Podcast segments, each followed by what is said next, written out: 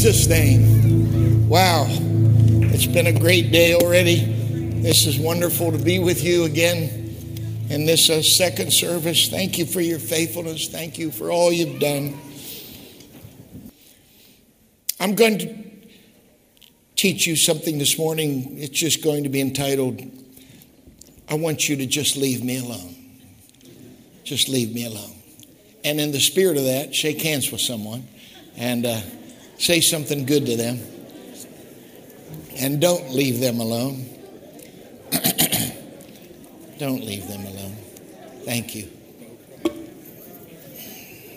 You may be seated.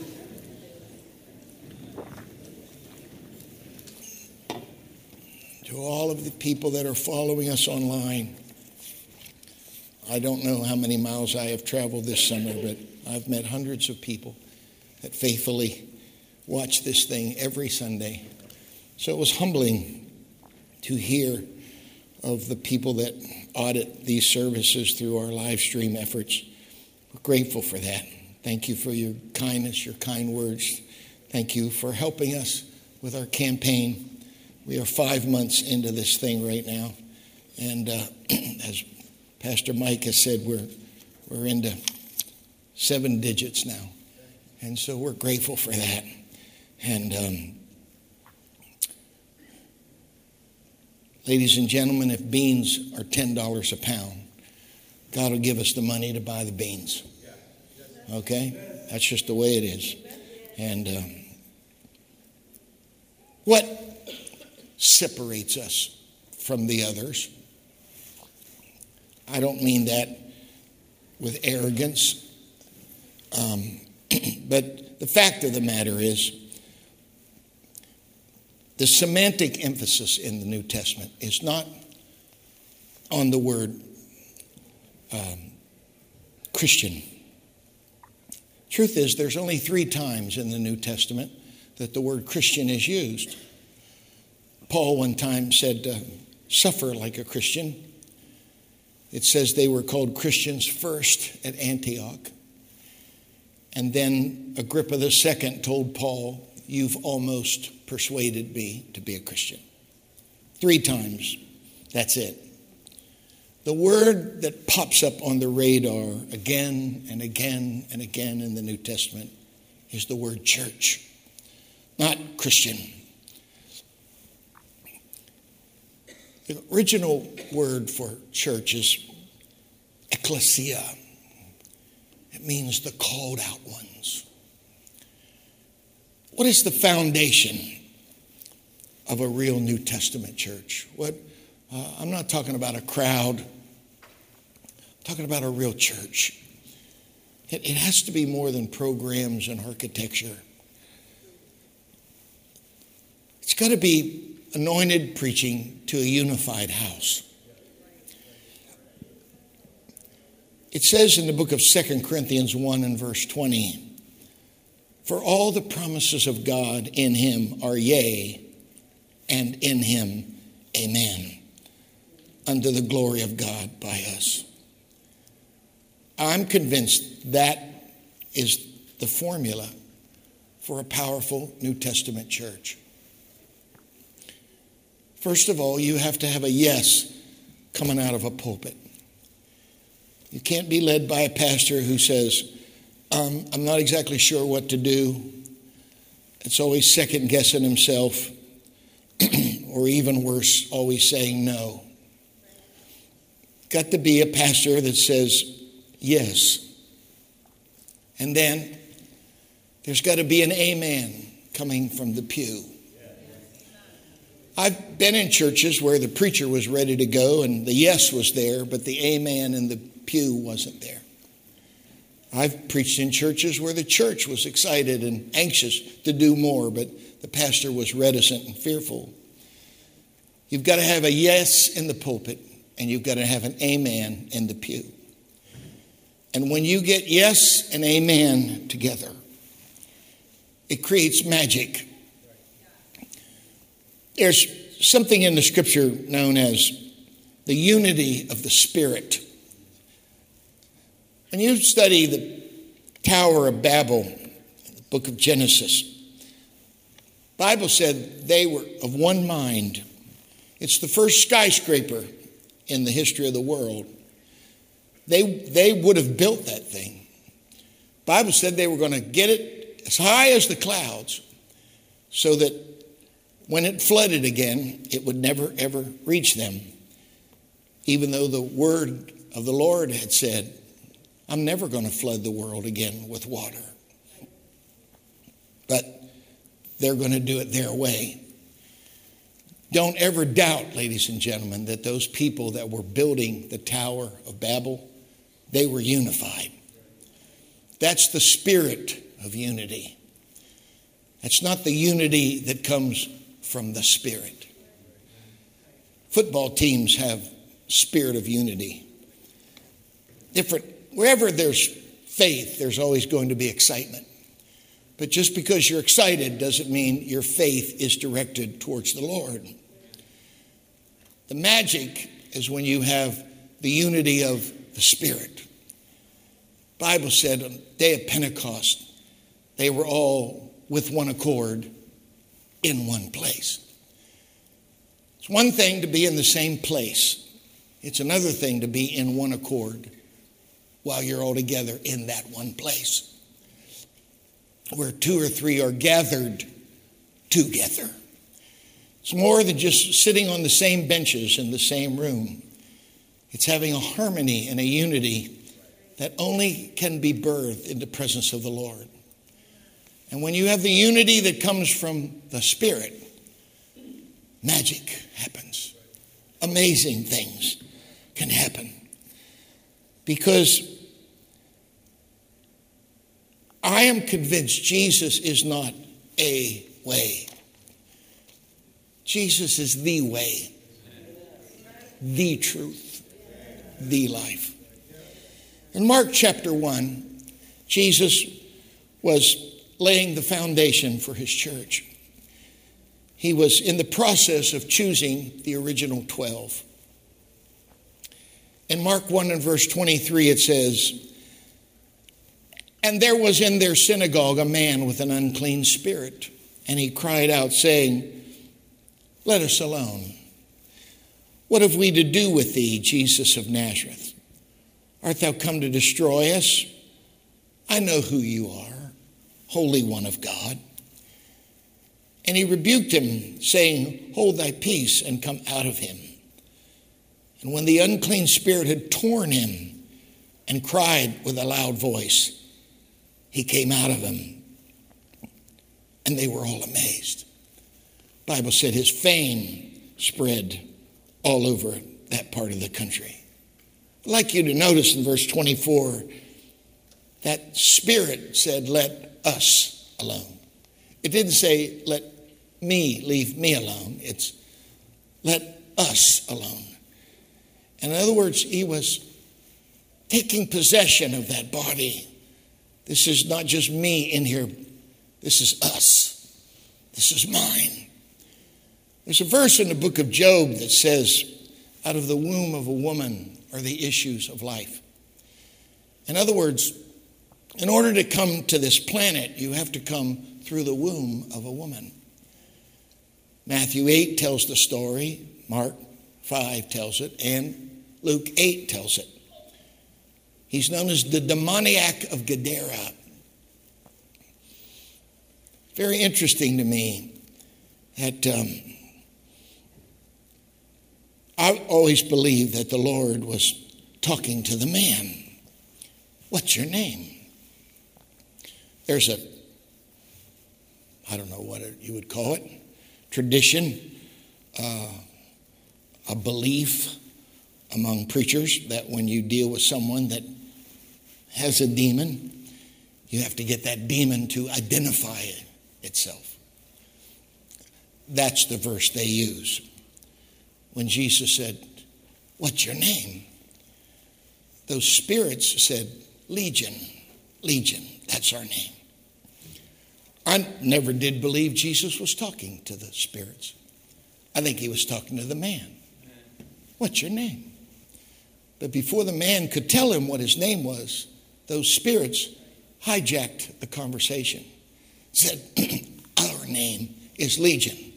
No, that man had a name. We don't know what his name was, but he had one.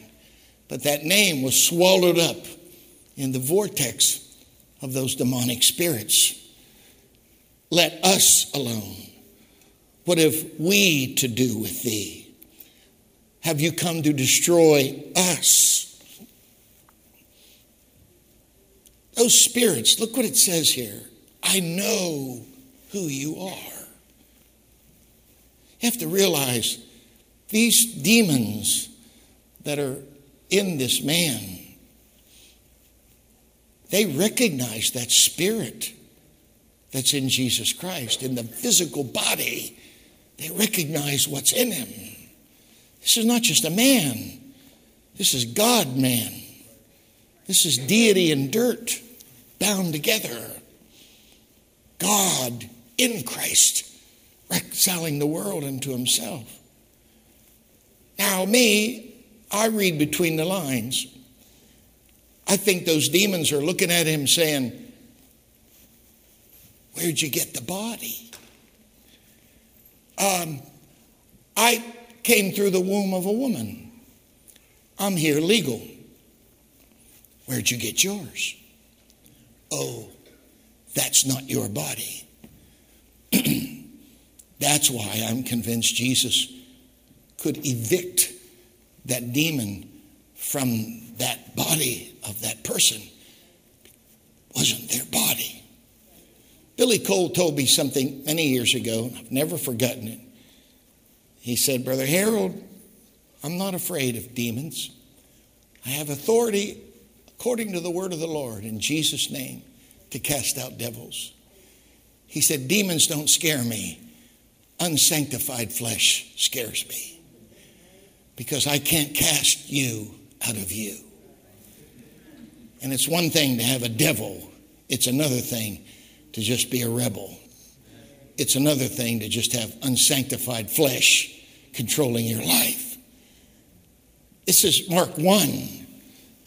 Leave us alone.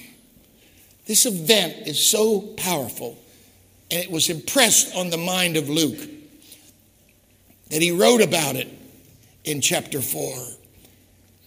There was a man in the synagogue, not on the street, not in some faraway place. He was in church. He was in church, the place set aside to worship the Lord. Ladies and gentlemen, make no mistake about it that when the Lord gets ready to build a house, there will always be someone in the synagogue with an unclean spirit. And you can always identify them because they always say the same thing. The same words that have been the clue to identifying unclean spirits throughout the word. Just leave me alone. Just leave me alone. Let me help you understand that there is one thing that separates an apostolic church from every other church in the city your spirit is going to be challenged. You're not going to be able to go here and just hide. You're not going to be able to go here and just attend. Sooner or later, the word is going to come to you. The Bible said, faith cometh by hearing, and hearing by the word. I remember when Desert Storm happened years ago.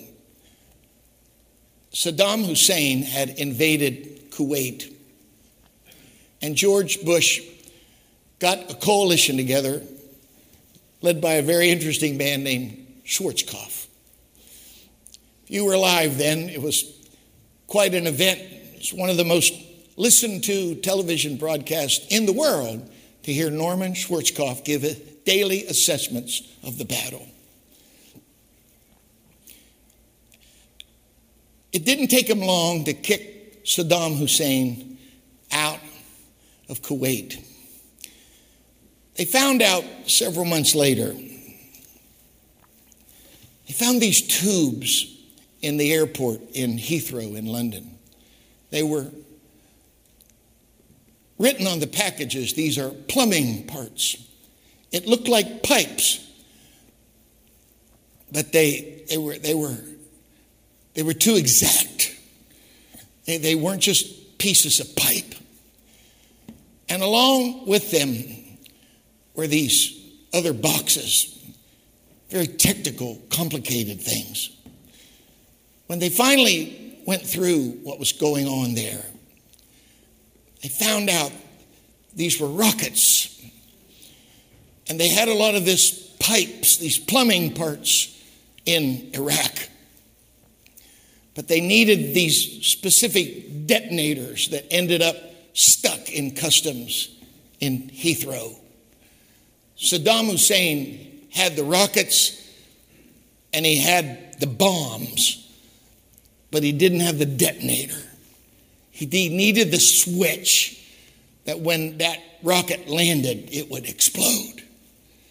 There's a fascinating verse in the book of Hebrews that says, The faith, the word preached unto them did not profit them because it was not mixed with faith in them that heard the word of God.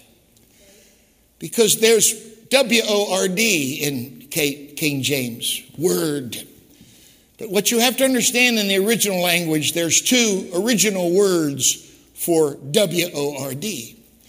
So many times, and really all the time in King James, it's just translated word. But in the original language, there's a Greek word called logos mind, will, plan, word. John 1 and 1, in the beginning was the Logos, and the Logos was with God, and the Logos was God. But in Romans chapter 10, it says, Faith cometh by hearing, and hearing by the word. But W O R D in Romans chapter 10 is not logos, it's rhema. It means personalized word.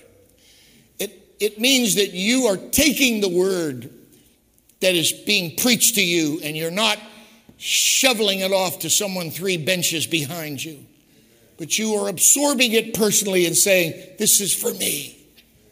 I need to hear this. Because as I preach to you right now, faith comes to you from the word of the Lord, but that's all that's going to happen. It's going to come to you. Something has to happen in you. It has to be mixed with faith in them that have heard the word of the Lord. See, the Bible said, I'm not ashamed of the gospel. Romans chapter 1 and verse 16. The word gospel there is a Greek word dunamis. It's where we get the word dynamite. I'm not ashamed of the gospel, for it is dynamite. The word that I'm preaching to you right now has enormous potential, explosive potential. I got the bombs. You got to have the detonator. You're the switch. It doesn't matter how powerful the word is that's preached to you, all it's going to do is come to you. You have to mix it with faith in you. You have to personalize the word that I'm preaching to you today and say, That's for me. I needed to hear that. And when you mix that detonator with this bomb, boom, something amazing happens in church. That's why when you study the scripture, Matthew tells the story in Matthew 8, Mark tells the story in Mark 5, Luke tells the story in Luke 8. He's known as the demoniac of Gadara. Somebody preached here not long ago that it's possible he was the son of the prodigal. There's the prodigal son, and then there's the prodigal's son. And since there's only one pig pen in the Bible, I think it's possible this dad and his boy found the same pig pen. And uh, what's interesting to me, though, is for years, I've never heard anybody preach about this. He's always known as the demoniac of Gadara. But when you read Matthew chapter 8, it says, And there were two that met him out of the tombs. Two demonic filled men. Two men heard the same Jesus. Two men heard the same sermon. Two men heard the same words of faith, but one of them was never delivered, and I'll tell you why. He never personalized the message of Jesus. He never said, That's for me. And one of them got delivered and went back home, and the other stayed in the graveyard. It doesn't matter how good I preach today. The emphasis is you're going to have to say amen. You're going to have to be able to mix the power of your personal choice with the explosive energy that's in the word of the Lord. You do not want to be one of these people that say, just leave me alone. Just leave me alone. I want you to understand something. Jesus said, My sheep know my voice. You will not prove your love to Jesus Christ when I preach things that you want to hear. You will not prove your commitment to the gospel and to the kingdom when I'm always preaching exactly the way you like it. In fact, Paul talked to a young preacher one time, and he said that they heap to themselves teachers having itching ears. This is what the New International Version says. And they will gather around them a great number of teachers who will say with their itching ears want to hear. This is the same thing that Israel said after being miraculously delivered from Egypt. These are the people that still have some Passover lamb in their belly. These are the people that heard the horror of that wind of the death angel sweeping through that land. These, these mothers are clutching to their breast babies that are alive right now due to the fact of the blood that was on the door of their house. They, they had seen the Red Sea opened. Listen to this verse. It says, Lift up thy rod, stretch out thy hand over the sea, and divide it. And the children of Israel shall go on dry ground through the midst of the sea. When I read that, it reminded me of this verse in Genesis 8. And it came to pass in the 600th and first year in the first month, the first day of the month, the waters were dried up from off of the earth. And Noah removed the covering of the ark and looked, and behold, the face of the ground was dry. You see what I'm talking about here? He opened up the Red Sea. These people did not wade in goo up to their knees. Ask the people in Fort Myers today how long it's going to take for that ground to dry out. According to the word, when he opened up the Red Sea, they walked across on dry ground not gooey ground, not muddy ground. In fact, when Noah popped out of that ark and popped his head up for the first time, to his astonishment, that boat was not sitting in a bunch of goo. The ground was dry. Ladies and gentlemen, when the Lord delivers you, you don't have to worry about the details. He does it all. He does it all. He does it all. Just, just three days before, these people had seen someone else's baby die. They've seen the Red Sea opened up. They have walked across on dry ground. Listen to what they say in verse 12 of chapter 14. Is not this the word that we did tell thee in Egypt, saying, Let us alone, that we may serve the Egyptians? For it had been better for us to serve the Egyptians than that we should die in the wilderness. Here's the message translation. Back in Egypt, didn't we tell you this would happen? Didn't we tell you, leave us alone here in Egypt? We're better off as slaves in Egypt than as a corpse in the wilderness. This, this is interesting to me because this, they're, they're still there, see. These, these are not negative voices that just showed up. These voices freely admitted, I said this to you before we ever got delivered. Didn't I tell you while we were in Egypt? These negative voices had been with them from the very first day they were delivered. And you and I will have negative voices in our lives on the day the Lord begins to deliver you, trying to get your attention. Do not take the bait. Do not allow these voices to corral your thought life and to let that negativity sweep and just, just by osmosis just go from a greater concentration of negative in, in, into a less. This is the same thing that was mentioned on the when Jesus is on the cross in Mark chapter 15. They said, "Let us alone. Let us, he's dying for goodness sake. He's got just a few moments to live, and yet to the very end, there's going to be a group of people say, "Leave me alone. Leave me alone. Leave me alone." This is not an isolated incident. This is in Luke chapter 4. Let us alone. What have we to do with thee, Jesus of Nazareth? There are many hats that a pastor has to wear.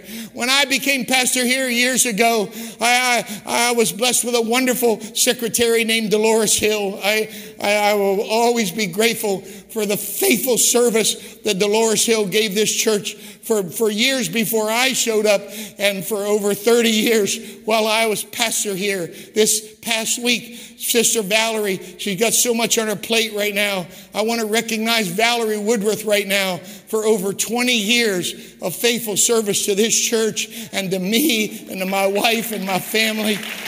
Valerie, I love you, baby doll. And boys, I, I don't like that word stepping down. She just, she's stepping aside. She's got a lot on her plate with her family, and I completely understand that. But, but, but, but I, I, I, I, I see, I see this thing. It, it, it's so amazing to me because it's, it's let us alone. And there, there, there's so many hats.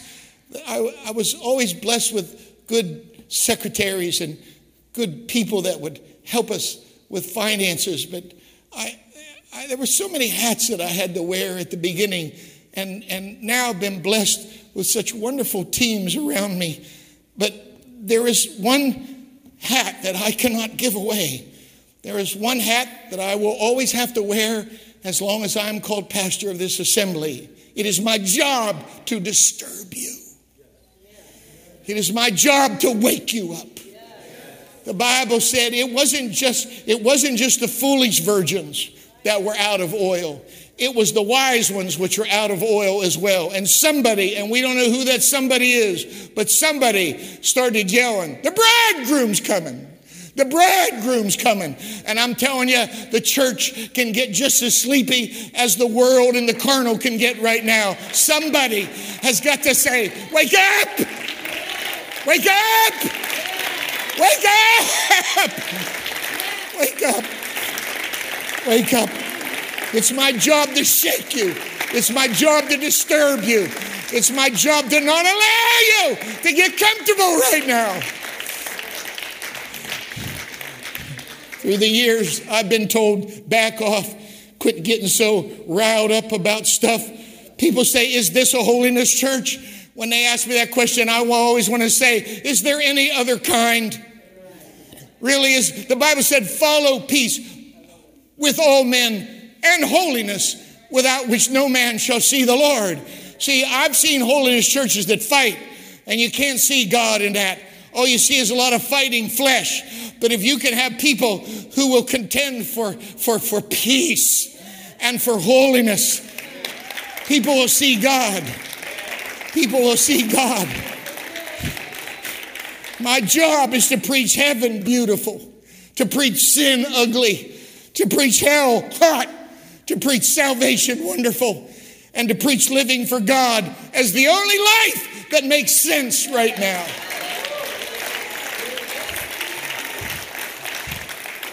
Luke chapter 17 tells the story of 10 lepers. It says, came to pass he went to Jerusalem and passed through the midst of Samaria and Galilee.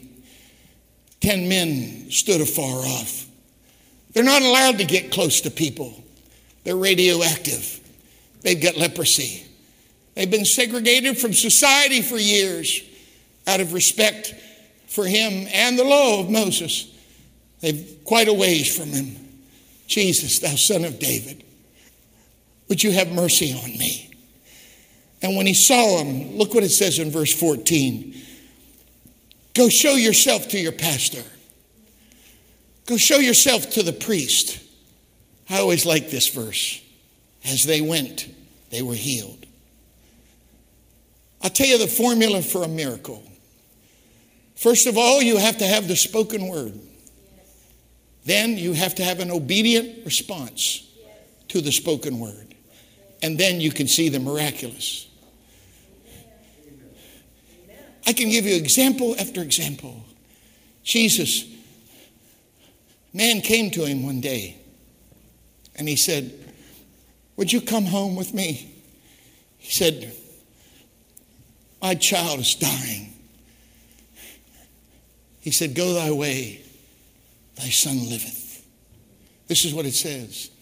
And the man believed the word that Jesus has spoken to him. He doesn't get home until it's either 11 o'clock or 1 o'clock in the afternoon.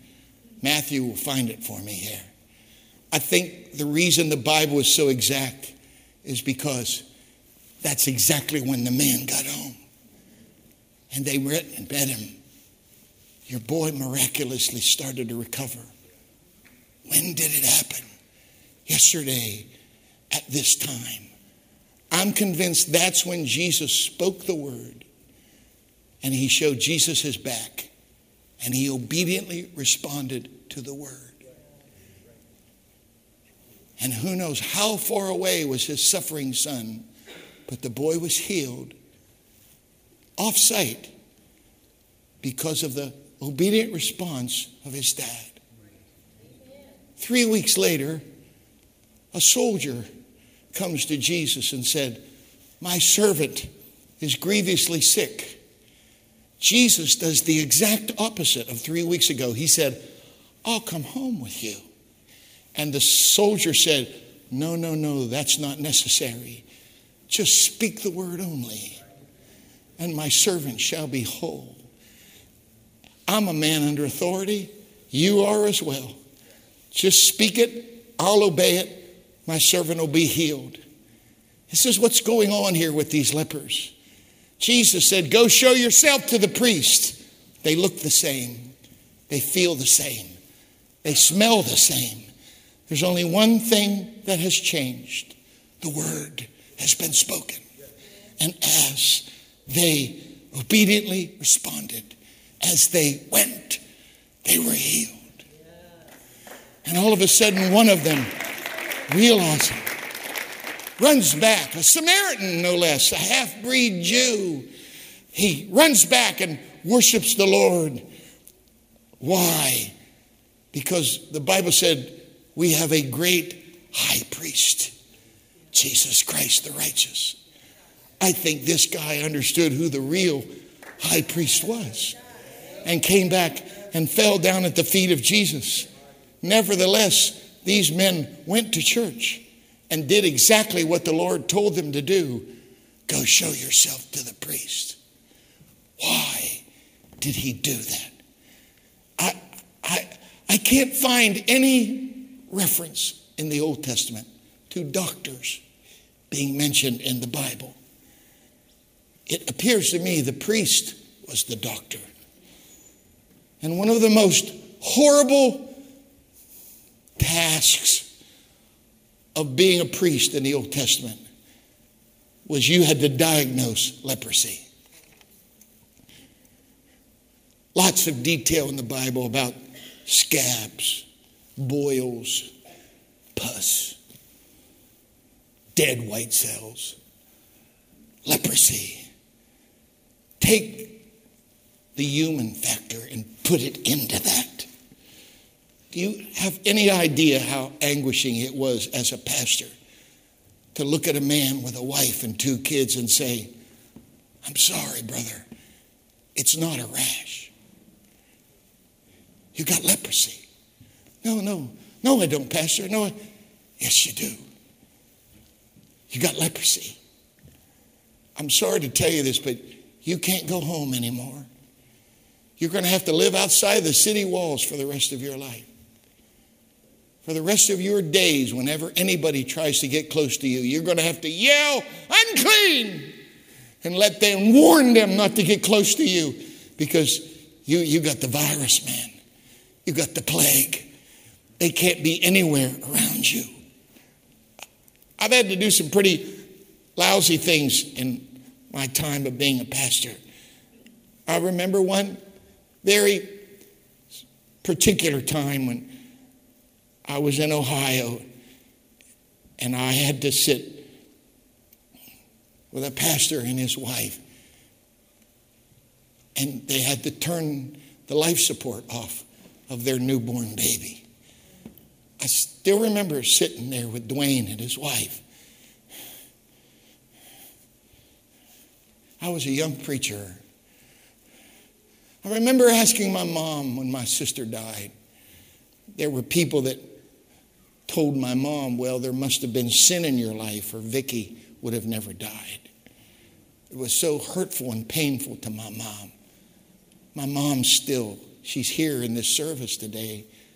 I remember asking my mom, Mom, if I'm going to be a preacher, I'm going to be expected to comfort people whose children are dying. What do I say? What do you wish someone would have said to you back then when Vicky was dying? And she said, Harold, there's nothing you can say.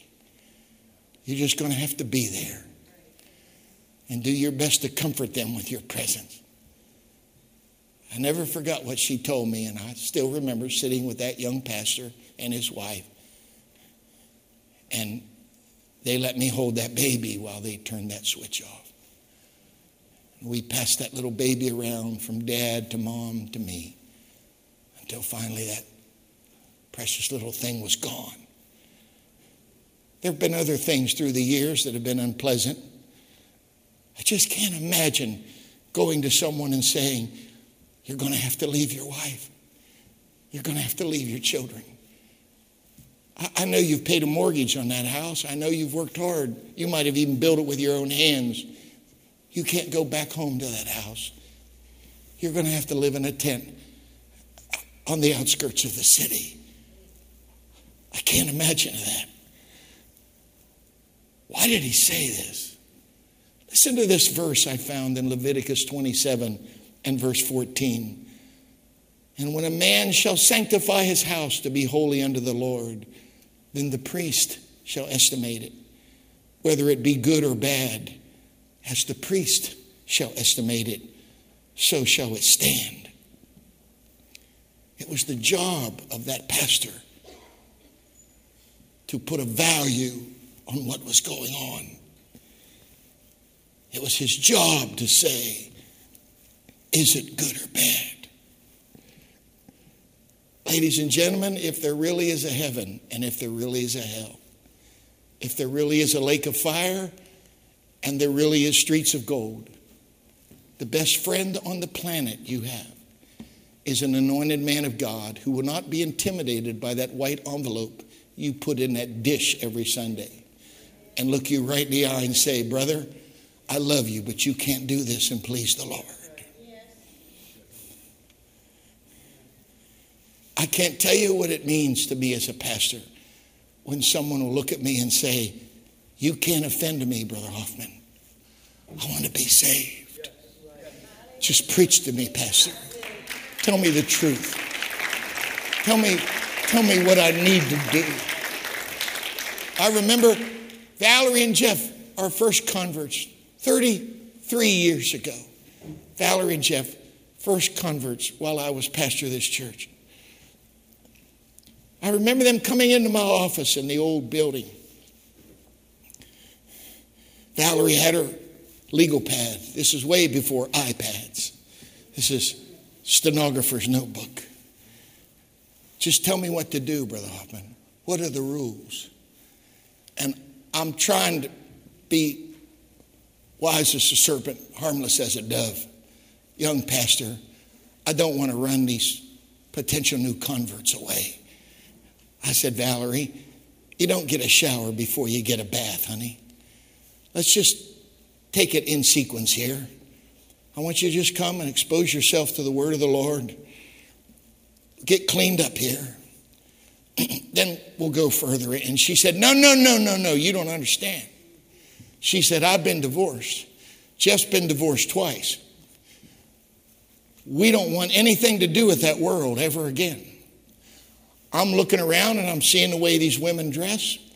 I watch how you worship and pray. What is this thing about tithing? What is this thing about money? What do we need to do with that? Just give me the rules. And I said, okay. And so I told her what I thought they needed to hear. She's anxiously writing down things, and Jeff went, What? Are you, what, are you kidding me? And she's going, Wham, you know. boy, but everything I asked, they did. And God did miracles in their lives. And, and, and I asked Jeffrey, I said, I've never asked anybody ever to do this before, but I'm going to ask you, Jeff. Every day for the rest of your life, if you're in this city, I want you to come by this building and pray. Now, it might just be for 10 minutes, but every day that you're, if you're not in town, I get it, but if you're in town, and I promise you for the last 33 years, if you're here any day of the week and Jeff Woodworth's in town, that truck shows up and he comes in here to pray. That's the reason he's standing. That's the reason he's stable. That's the reason why. I've never asked anybody to do that since, but I asked it of him. And instead of him saying, No, I'm not going to do that, he just said, Okay, Pastor, if that's your estimation of me, if that's what you think I need to do, that's what I'm going to do. The Bible said, Live your life in such a way that when your pastor gives an account to the Lord for you, he can do it with joy. I'm telling you, as pastor of First Church, I'm going to have a lot of great days ahead of me when you walk in and I say, This is a real good one right here. These people have been faithful. They've been to prayer meeting. They've been givers. They've been forgivers. They've been worshipers. They've been people that have overcome one obstacle after another. You've given me ammo. You've given me ammunition that I can look at the enemy of your soul and say, hey, we got something powerful going on here, something mighty. These were not people, Lord, that told me, leave me alone. Don't you bug me, preacher. You keep your nose out of my life. Don't you tell me what to do with my money. Don't you tell me what to do with my time. Don't you dare tell me what to do with my family or my marriage, but rather welcome me and the word of the Lord into the most intimate, personal parts of your life and say, I want to be saved. I want to be spared. I want to be right with God. For God's sakes, Pastor, don't leave me alone. Preach to me. Preach to me. Why did Jesus say, Go show yourself to the priest? And this is one of the only reasons I can think of. He's trying to figure out What's your opinion of your pastor? Are you still mad that he told you you had leprosy? Are you still mad because he did his job? David had at least 19 sons that I can find in the Bible. He had five with a woman named Bathsheba. We do not know the name, if he even had a name, of that first boy that Bathsheba carried because of their sin, and he died shortly after being born. In 2 Samuel chapter 5 and verse 14, it says, And these are the names of those that were born unto him in Jerusalem Shammua, Shobab, Nathan, and Solomon. Bible said that the Lord would not permit David to build a house because he was a bloody man. I don't think this was because he was a warrior. I think it was because of Uriah's blood that was on his hands. It was Solomon that built the house of the Lord. The word Solomon means peaceful one. The only way you can build a temple for the Lord is in the middle of a church with peace.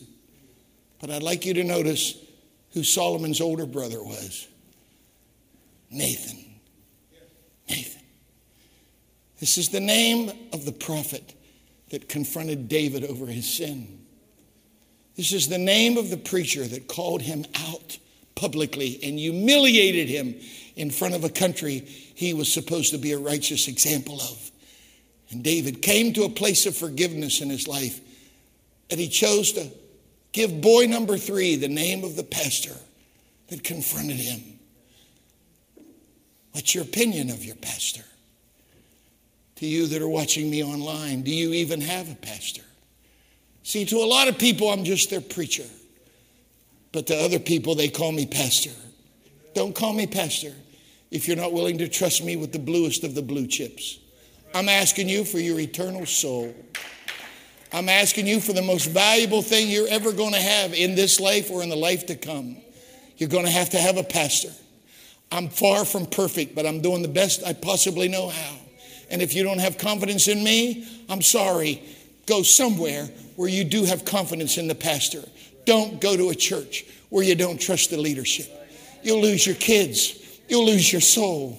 I'm asking you for something here. I'm doing the best I know how with my marriage and my family and my own personal life to be as open. We had a man several years ago that went to church here. He was quite wealthy. He owned over 600 rental properties. And he got a wonderful baptism. And after being here for about three months, he, he said, Pastor, have you noticed anything unusual lately? And I, I said, Well, no, not really that I can think of. And he said, Okay, I thought it was strange, but I just forgot about it. A couple weeks later, he came to me and he said, My sister is one of the wealthiest women in the Midwest. She's very, very, very angry that I'm going to church here. She's a billionaire, Pastor Hoffman. She owns three banks. She has a fleet of airplanes. She hired the best detective agency in Chicago, and they've been following you for the last three months. I saw the file on her desk. Pastor Hoffman, they have your W 2 statements. They have stacks of messages that you preached. They interviewed neighbors that you used to live by in Georgia. They hacked your email accounts. And they told her after three months, he's clean. She said, Everybody's got secrets. And they said, Not this guy. We've been following this guy. We've tapped his phone. We've hacked his accounts. We know everything about him. We've crawled in every crevice and orifice of the man's life. He's clean. I asked Sean Cabot, lawyer that used to attend this church now, is doing a wonderful job pastoring in Port Huron. Sean, I love you, and you and Lauren, very, very proud of you. I, am very, very, very, very proud of you. Very, very proud of you. I asked him, I said, Sean, how in the world can you get somebody on the stand and ask them what they said 20 years ago? I don't remember what I preached two weeks ago. How could you possibly ask someone? He said, Oh, you're going to love this one, Brother Hoffman. He said, We learned a long time ago that if you're in the regular habit of telling the truth, you know exactly what you said 20 years ago because you would act the same way today. He said, It's how we trip them up on the stand. When people are lying, they have no idea what they did 20 years ago. But if you keep telling the truth again and again and again, and I remember telling that story, and I remember, you know, put it's like, it's just, it's a better way to live, ladies and gentlemen. I don't have any skeletons in my closet. I don't, I don't, I, I, I don't, I don't got it. it's just, that's, that's, there is therefore no condemnation to them which are in Christ Jesus, who walked not after the flesh, but after the Spirit. And so I offer myself to you today because the Bible says Herod saw Jesus, Luke 23. He was exceeding glad, for he was desirous to see him of a long season because he had heard many things of him. He hoped to have seen some miracle done by him, and watch, he questioned him in many words, but he answered him nothing.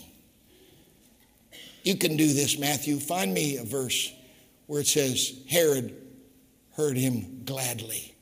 Heard him gladly. This is what it says in Mark, Matthew 14 and verse 1.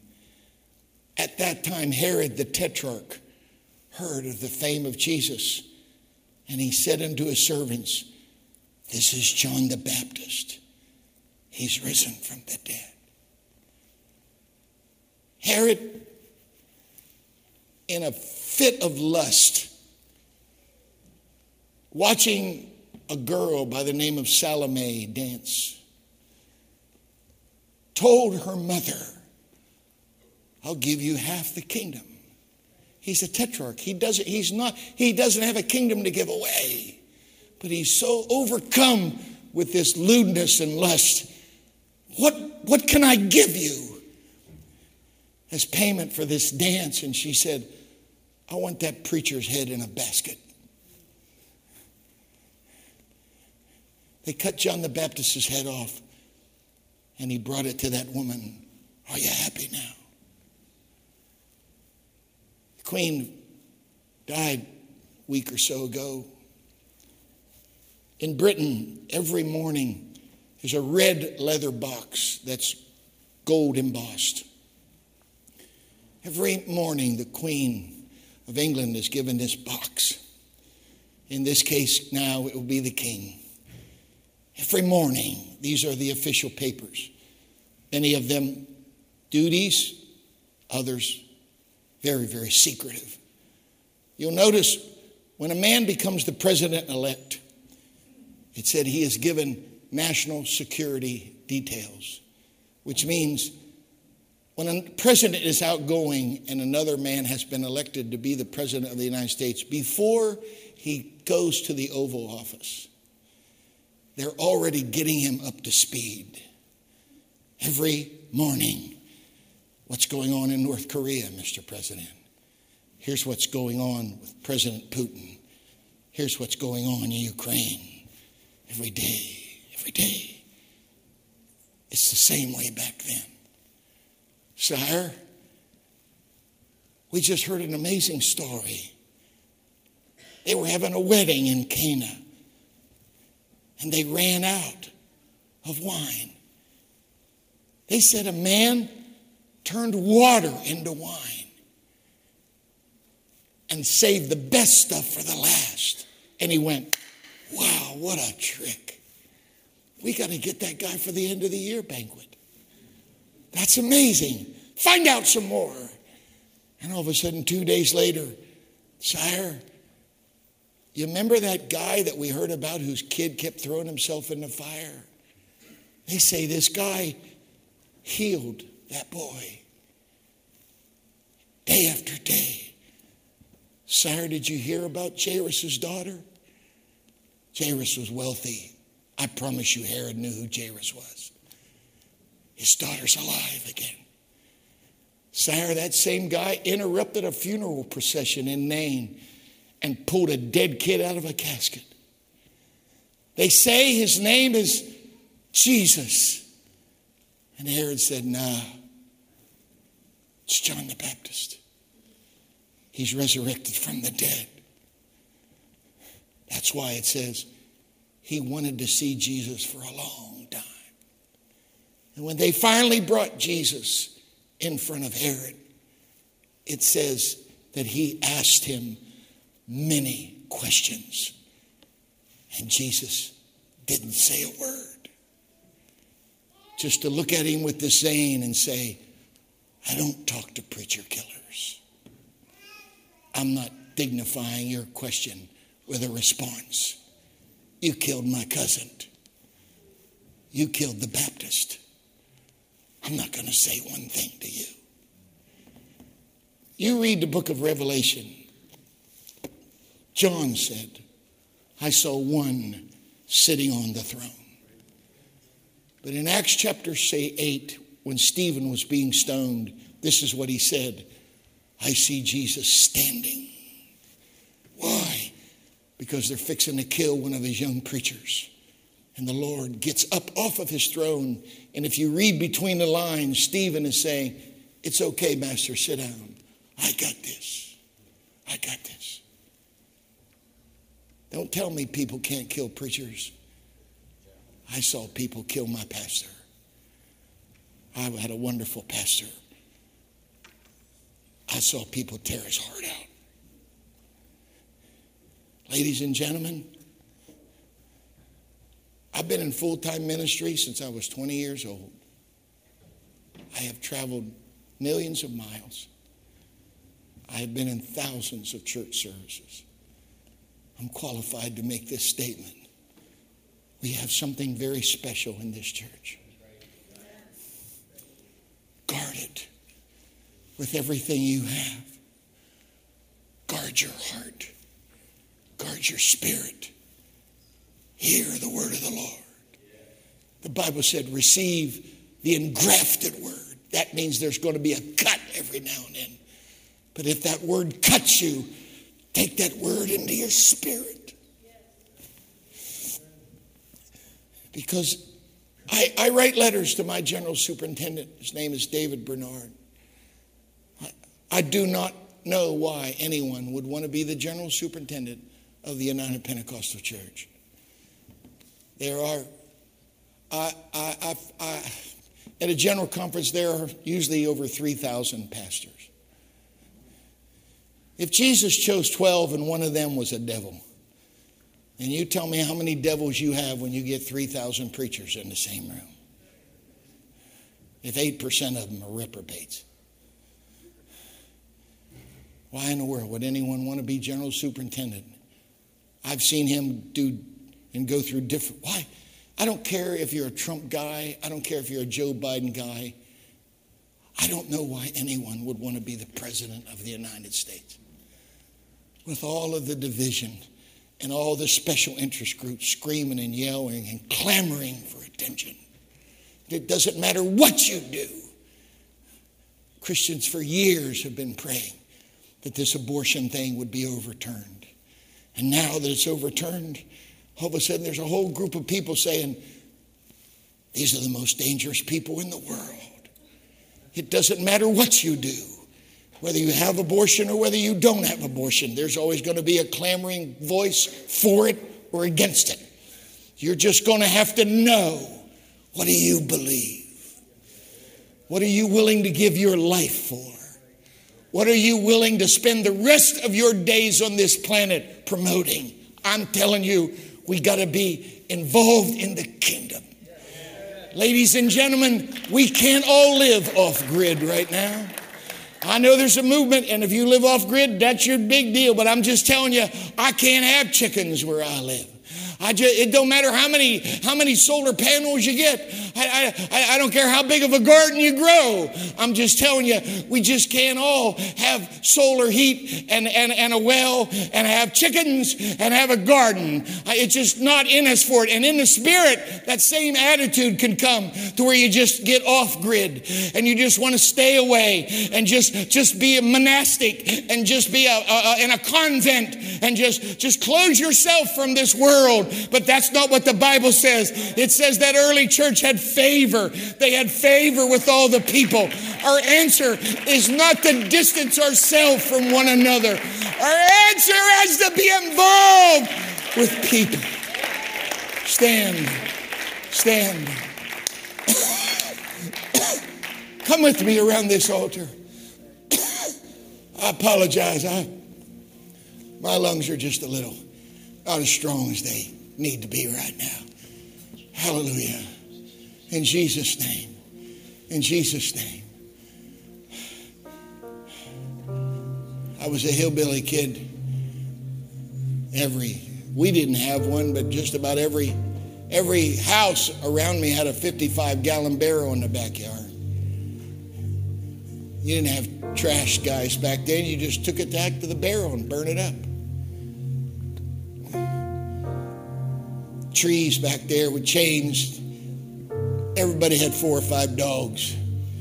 Nobody had grass in the backyard. You just had dogs dragging them chains. Look at the front yard and the porch, and everything's fine, but don't go in the backyard. If we're not careful, we can live for Jesus like that. Lord, I'll let you have Sunday. Every now and then I'll show up at prayer meeting and yeah, I'll pay the 10% tax. But you keep your nose out of my family. You keep your nose out of my hobbies, my habits, my time. Problem is, we're Americans. We are living in what is known as a republic. But that Bible is not a republic. That Bible is a kingdom. He's on the throne. We are his servants. We are his servants in Jesus' name. If it's appropriate, would you put your hand on the shoulder of someone right now? And we're going to pray for one another. Lord Jesus, this is my brother and my sister. Just as I'm standing by them right now, I believe you're standing by them right now. And just as sure as my hand is on them, I believe your hand is on them as well. I'm a very common person. I don't have any power of my own. But you did say you would give me power when you filled me with your spirit. And you said, freely I have received, and so freely I should give away. I'm not here to be stingy. I'm not here, Lord, to just wrap my arms around mine and my little bits and my stuff. But I am here, Lord, with open arms and open hands. I want to be Michigan. I'm so grateful Michigan is not a closed fist, but you gave this state the impression of an open palm. I want to be open handed in Michigan, Lord. I want you to use this church as an example. I want you to give us a footprint and a handprint around the world. We're going to do our very best, Lord, to be the church of an open hand. We're not going to be the clenched fist. We're not going to be these people, God, that are stingy with our money, stingy with our time, stingy with our love, stingy with our forgiveness. Freely we've received How many times have you forgiven me? Oh, God. How many thousands of times have you forgiven me? How many times have you healed me? I never kept a journal, Lord. But ever since I've been a little boy, you've touched me again and again and again and again and again. How many times have you loved me, Lord? How many times have I felt the witness of your presence in my life? Oh, God. How many amazing brothers and sisters and great friendships and relationships have you placed in my life? Oh, God. I have an amazing wife. I have two wonderful daughters. I have two amazing granddaughters. I thank you for my son in the law. I thank you for my brothers and my sisters in the body of Christ. Oh, God. You said, No man hath left house, brother, sister, father, who shall not in this life receive a hundredfold and in the world become everlasting life. Oh God, I have lived to see that come true.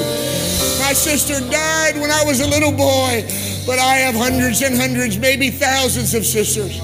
I've got hundreds and thousands of brothers around this world, Lord.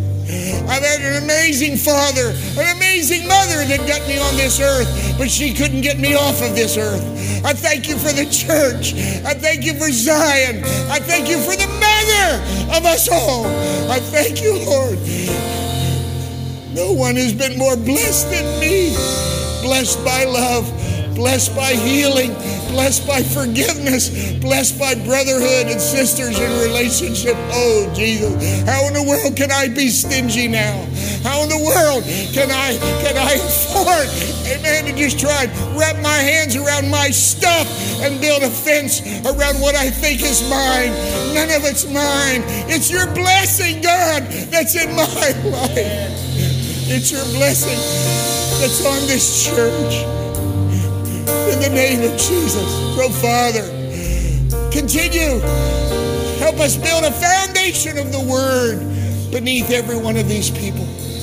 Help us to put a hedge of protection around them and to put a canopy of submission over everyone.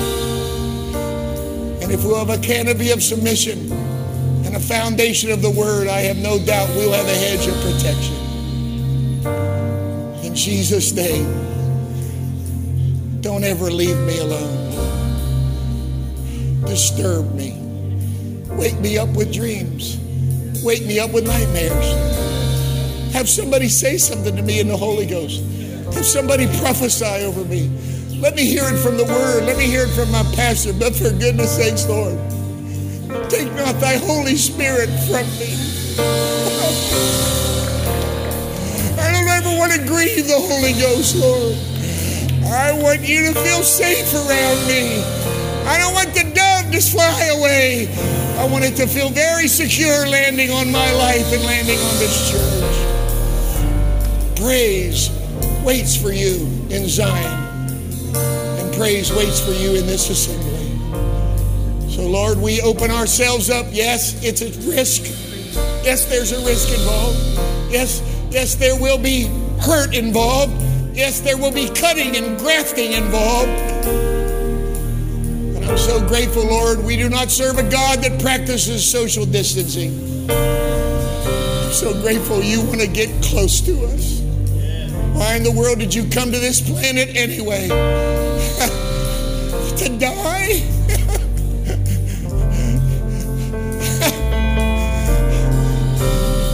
Everything about you has been drawing near to people, regardless of what it cost you.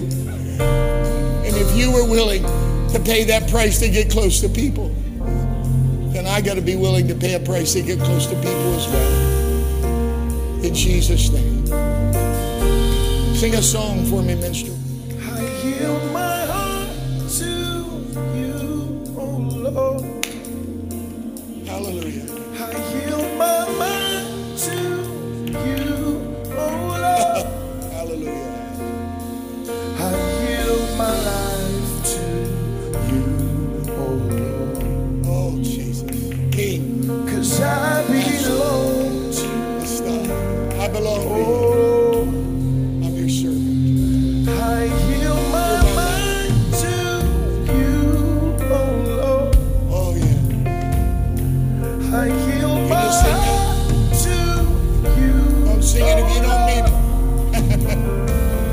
You I